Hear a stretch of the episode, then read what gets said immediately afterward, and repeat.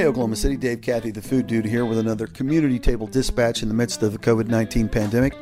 This week, we made room at the table for Kinsey Crocker, Director of Marketing for the Homeless Alliance. Her organization runs point for shelters around the city, organizing and directing traffic to ensure Oklahoma City's most vulnerable have support. We've dedicated all of today's episode to our conversation with Kinsey. Won't you join us at the table where we discuss living and surviving in crisis?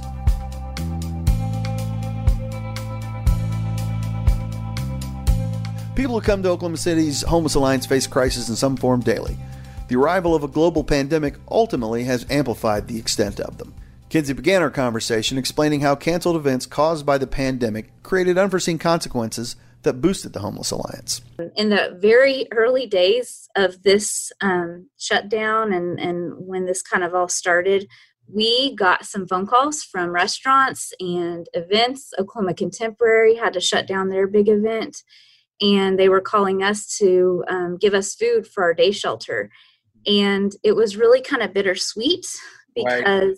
you know we on a nor- under normal circum- circumstances when we get those calls we're just thrilled because you know it's it's food. We have to feed 350 people breakfast and lunch every day and we don't have the budget for that. So when we get free food it's just it's awesome. But we were also really feeling for the people who are giving it to us because of all their hard work. And you know there were restaurants who were shutting down who had excess food in their freezer or in the or fridge and they didn't want it to go bad and so they were giving it to us. And so um you know it was it was a really interesting situation for us to be in. But yeah just logistically we had to change the way we did everything. So um you're familiar with us we have you know uh, employment programs through curbside where people are interacting directly with the public. We have housing programs where case managers are going into people's homes. And then what you're most familiar with our day shelter mm-hmm. where you know in an average day before covid we're serving 350 people a day.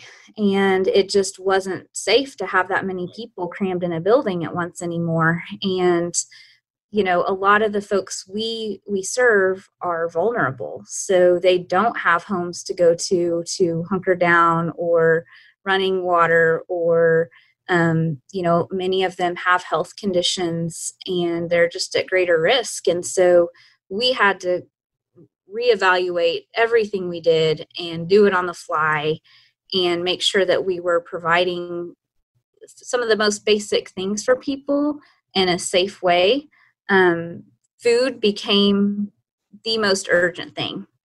Um, there were some food pantries that had shut down. Uh, churches that used to provide meals were no longer providing meals. And so we had to start focusing all of our efforts on, on food. And that meant our administrative team, our housing case managers, everybody kind of had to shift their focus over to the day shelter. And that looked like food food in a variety of ways. Food for people coming to the day shelter food to our housed clients who um, needed to stay home and couldn't get out or couldn't afford to go to the grocery store. Um, delivering sack lunches to people who are in camps all across the community. Everything we did kind of focused focused on making sure we were meeting people's basic needs at the beginning. And take a second um, take, take a quick second to describe how you had to change how you feed people at WestTown, for instance. Yeah, yeah. So, like I said, normal day we have 350, sometimes more people coming in in the building to eat around crowded tables right. and going through a cafeteria line. Everybody's standing close to each other, and uh, that just wasn't safe anymore. So we started providing all of our meals to go. Um, we pack them up in in food boxes, just like a, a restaurant, and do takeout. Um, we and, and that's an that's an added expense, right? It is, yeah. So you know, before you know, obviously there's the the expense of the to go boxes and the the plastic silverware and um, and then water. Water became a big expense. So you know, every summer we need water um, that's that's nothing new but now we need more bottled water because before people could come through the line we have a little fountain area where they could mm-hmm. get their ice and water in a cup and refill it now people can't use that fountain because we don't want people sharing um, that and um, and so we're having to give bottled water to everybody who's coming through the day shelter to get their to go meals and same with street outreach we're taking sack lunches and groceries out to people in camps and delivering water to them so yeah there's definitely been some new expenses that um, we haven't had had before so yeah, you mentioned uh, your residents and how you've had to kind of rethink your your program there. T- take us through kind of, I guess, you, for those that haven't aren't familiar, give a little bit of a rundown on on your residency program and, and some of the changes you've had to make. Yeah, so with uh, with housing specifically, we um, last year we housed over 750 people in Oklahoma City, and whenever we house somebody we don't just put them in a house and wish them luck. Um, we uh, make sure that they have a case manager, one of our staff members, who's working with them on a regular basis, making sure their needs are met, making sure they're working towards goals, um, trying to help them achieve whatever level of self sufficiency they're capable of. And, you know, normally they're going to people's houses, doing visits, um, taking them places in their car uh, that sort of thing and and that just didn't really um, yeah. wasn't really safe anymore and so yeah. Yeah. um so we've had to to adapt where um you know when we can when there is internet access doing uh, zoom meetings where there's not internet access which is most often. Um, it's doing phone check-ins. When there's not phones um, it's going to their door and knocking handing them put, giving them a mask and standing 10 feet back and talking to them uh, from a distance. But yeah ev- everything absolutely everything has had to change for us and what about um, you you've got residents right there on site too. Have you guys had to make some changes there for for health reasons we do. We have, um, so most people we house, I mentioned 750 people last year. Most of them are just all over the community in regular apartments and rental properties, but we have 20 uh, single room occupancy apartments here on campus for people who aren't quite ready for a traditional rental property environment. So it's set up more like a college dorm. Mm-hmm. A lot of the folks who live there are older and have health problems. And so uh, yes we we kind of had to lock down almost like a like a a, a, a retirement community mm, um, yeah. so we put up some plexiglass it's staffed 24 hours a day and so we put up some plexiglass around where the staff sits um, those you know we wanted to make sure that um, obviously we had to distribute masks to everybody start taking temperatures um, all of those types of things, limiting the number of guests, and at one point not having any guests. Um, and so just really um, changing the way we interact with everyone. Well, you know, what you just described, a lot of what you just described, you were saying we have to give them this, we have to give them that. What, what is easy to overlook is you're talking about staff and volunteers, right? That, that do, that administer these services. So what have you had to, tell me about how you've had to adjust with with the, on that side of it. Yeah so we operate on a pretty shoestring staff and budget. We're stretched thin on a normal day and so things have uh, gotten incredibly challenging. Um, over at our day shelter typically about half of the workforce over there is made up of AARP volunteers through the AARP program, and then additional volunteers just from the community.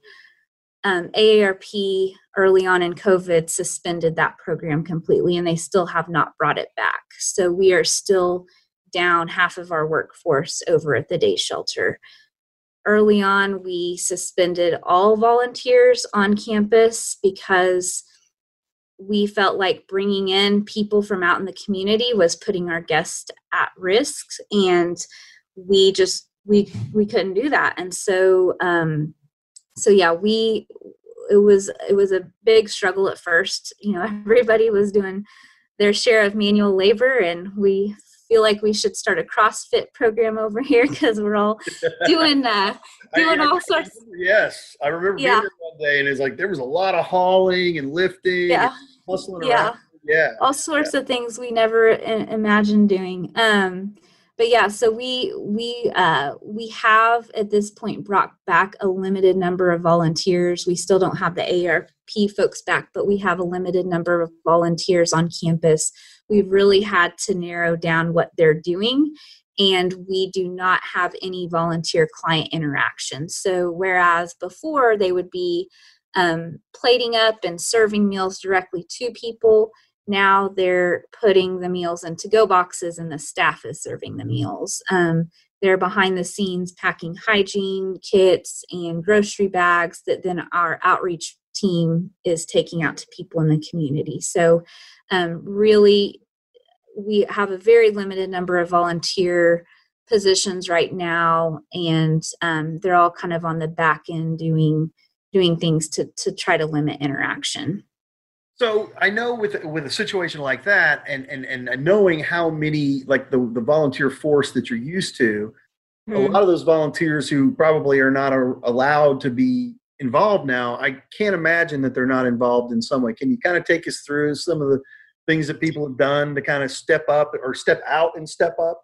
Yeah, p- people people have really come together for us. Um, so even people who haven't been able to come and volunteer have found ways that they can help.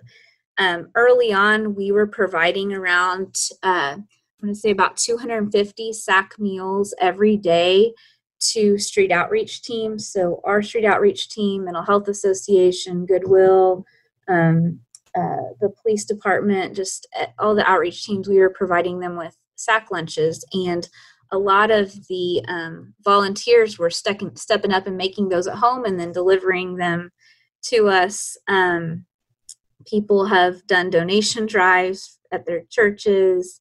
Um, a lot of the churches that have been involved here and uh, faith groups that have been involved here have really kind of stepped up and gotten creative on how to help us. We've we've got a lot of donation needs right now, um, but we've also had to really be careful about how we are accepting donations um, because again, a you know we don't want to put people at risk. And and B, we just do not have the manpower to process donations like we used to. Right. And right. so um, so fortunately we've been able to work pretty closely with some of these groups to really target in on what we're needing and not um, not get into things that that put us at risk if that makes sense. To close out our conversation Kinsey talked about how the coronavirus has given the general public a microcosmic view of the homeless experience and what to do if you feel like your home security is at risk we've all everyone in the community around the world has has learned what living through a crisis is like.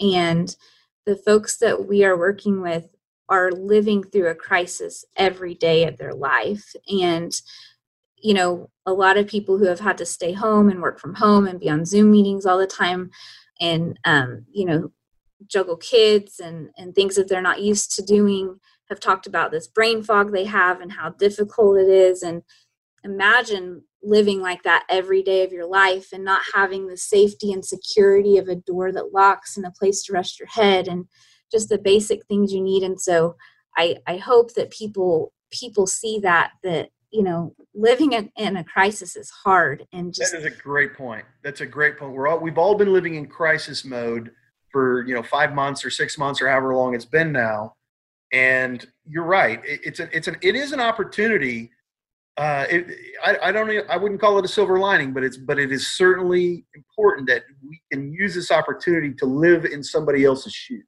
Yeah, and uh, of course it's a very different situation, but yeah, I think it just I think it just helps people.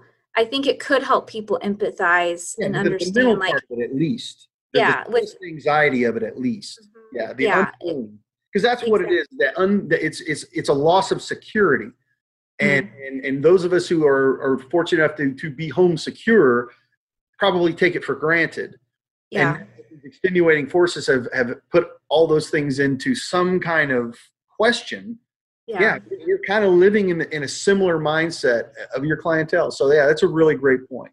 Yeah. When you're in crisis, it's, it's hard to focus on, on things. And yeah. so um, that, that's one thing I hope people people realize is that there are people in our community who are living in crisis every day. And yeah we we always have a lot of needs. Um, we've had to scale back like i mentioned the types of donations mm-hmm. that we can take right now. Um, you know we but we still need them and that's that's the challenge we're struggling with. So things that we're asking the public for directly are you know uh, bottled water sunscreen bug spray, hygiene items, deodorant, all the types of things you need um, in the summer. But we also have other needs that are a little bit more challenging because we can't just open up um, open them up to the community. So, for example, anytime we house someone, we try to get them started off with some basic things. You know, they're oftentimes they're starting with nothing, so we try to give them sheets and towels and um, pots and pans and dishes. But right now, we can't really take sheets and towels because you know they don't always come in clean, and we we don't have the we don't want to put people at risk managing those donations and we don't have the manpower to sift through it and so we're finding ourselves in a really interesting situation where we we need things but we can't necessarily ask the public to bring them to us. And right. so um yeah, imagine that's something you're still working around. Yeah yeah. And it so probably for the until the vaccine is found. Yeah i think i think we're gonna be living with um changes here on campus potentially forever but definitely for the next i, I would going to ask you that like have you guys found anything any silver linings in, in, in is at least in as far as you, are operating? Uh, have you found anything that you think, hey, this is something we kind of need to try out, and turns yeah. out it's a good thing for us to do?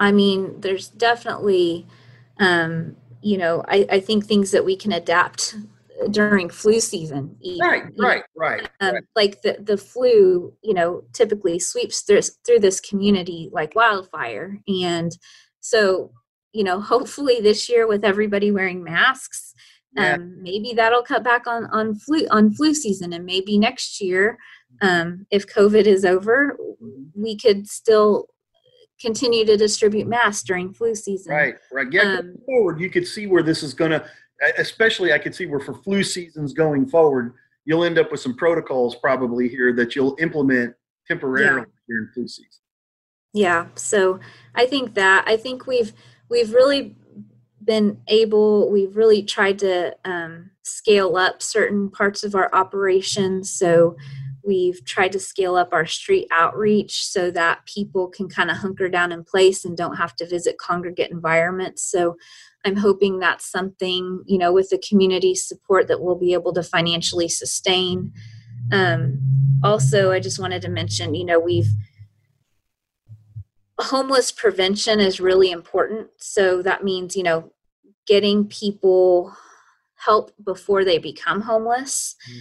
And that's something that we have added recently that has always been important, but um, now we have have really been able to bring it um, to become a, an important program of the Homeless Alliance is homeless prevention. So, you know, with businesses shut down, for a length of time this spring and many still reducing their workforce or cutting hours. People are finding themselves in a position where they've you know they can't afford their rent or utilities. Um, there were so many people in our community who were already living paycheck to paycheck and it just doesn't take much to push them over the edge. Um, so we have added some intake people to help help try to direct folks who are calling in that circumstance. And we've added some case managers to help with that, um, to provide some financial support, rent and um, rent support for people who are who are getting close to eviction to try to prevent that from happening. Um, we've we've even helped people in the hospitality industry who have probably probably volunteered here before. Um, you know, we got a call the other day from a bartender at a local um, local spot who um, he got COVID. He had to stop working for a few weeks. Um, when he finally recovered, the place he worked was closed down, and so he found himself you know without without income for an extended period of time so fortunately we were able to step in help him out with rent um, so that he didn't end up becoming one of the guests over at the day shelter. Yeah um, that's i was going to ask you because i know you're because you you're bringing up exactly what everybody realizes is that a situation like this when it affects the economy in the way that it has and and threatens to continue to do that's a that's a red flag for future homelessness. Have, have you guys been able to assess whether your numbers have gone up based on pandemic yet or is that something that will probably be determined further down we think it'll we'll really start to see an impact in the coming months. Um, there was a moratorium on evictions that was just recently lifted about a few weeks ago. Um, so we think that we'll start to see more evictions. The the prevention folks, the homeless prevention folks I mentioned, they are busy. They are constantly um, fielding calls and trying to help people. We have one of our employees stationed up at the eviction court, trying to help people who are who are really at the point where they're about to be um, kicked out of their home. But um, yeah, I think that um, we we've definitely seen an increase in those calls. But I think sometimes homelessness uh, kind of is a lagging indicator of the economy. Um, people who, like I mentioned, are in that situation where they're paycheck to paycheck a lot of times if they do lose their home they'll have the social network that they could go stay with a friend or a family member but you can only do that for so long. And so sometimes people bounce around for a while until it gets really desperate. And so i think we're going to be seeing the impact of this um, the economic impact of this virus for months if not years to come. I think you're unfortunately i think you're probably right about that kinsey. So with that in mind like what tell people what what what what can, what can someone do who's in that position? How do they find the information to get help yeah if somebody if somebody is is not able to pay their utilities i'd say the first thing they should do there's a website okcommunitycares.org um, it's um, being kind of operated by the city of oklahoma city and using funds from the city the federal government state and county um, trying to help people with rent and utilities. Um, so they are uh, kind of a first stop I would recommend for people People can also call 211, which is a 24 hour helpline, and they can direct people um, to different programs and services like ours or others um, that are providing help right now. So I'd say those are the those are the two places I would start. And what about if people really want to support the Homeless Alliance? What's uh, you know take us through you gave us a few examples of, of some things you need but you're also kind of up against it on how you can receive it so it seems like cash at this point cash is always welcome but maybe yeah. more yeah financial assistance is is desperately needed um you know we're we're paying people's rent and utilities and and and just trying to continue to operate our existing programs and so financial support allows us to really focus the money where we need it most at the time. So, whether it's rent and utilities or case management or um, even purchasing some of those household items I mentioned, um, people, uh, people that I, would say that's where people could help most right now is is financial. And I, I know it sounds cliche, but no donation is too small. Whether the Oklahoma Standard is more than a self congratulatory slogan, we'll find out between now and the time when we can safely distribute a vaccine. If you're in a position to help others during the pandemic, start with homelessalliance.org. But if you're facing home insecurity, don't hesitate. Find info at okcares.org. Until that vaccine is ready, wash your hands often, cover your face in public settings, practice social distancing, and let's get through, through this thing together. Humans rarely operate with absolute certainty, but when they work together, they certainly work better. My thanks again to Kinsey Crocker of the Homeless Alliance for joining us at the table. Tune in next week when we return to the 405 Dining Scape for more stories from the front lines in the time of the coronavirus.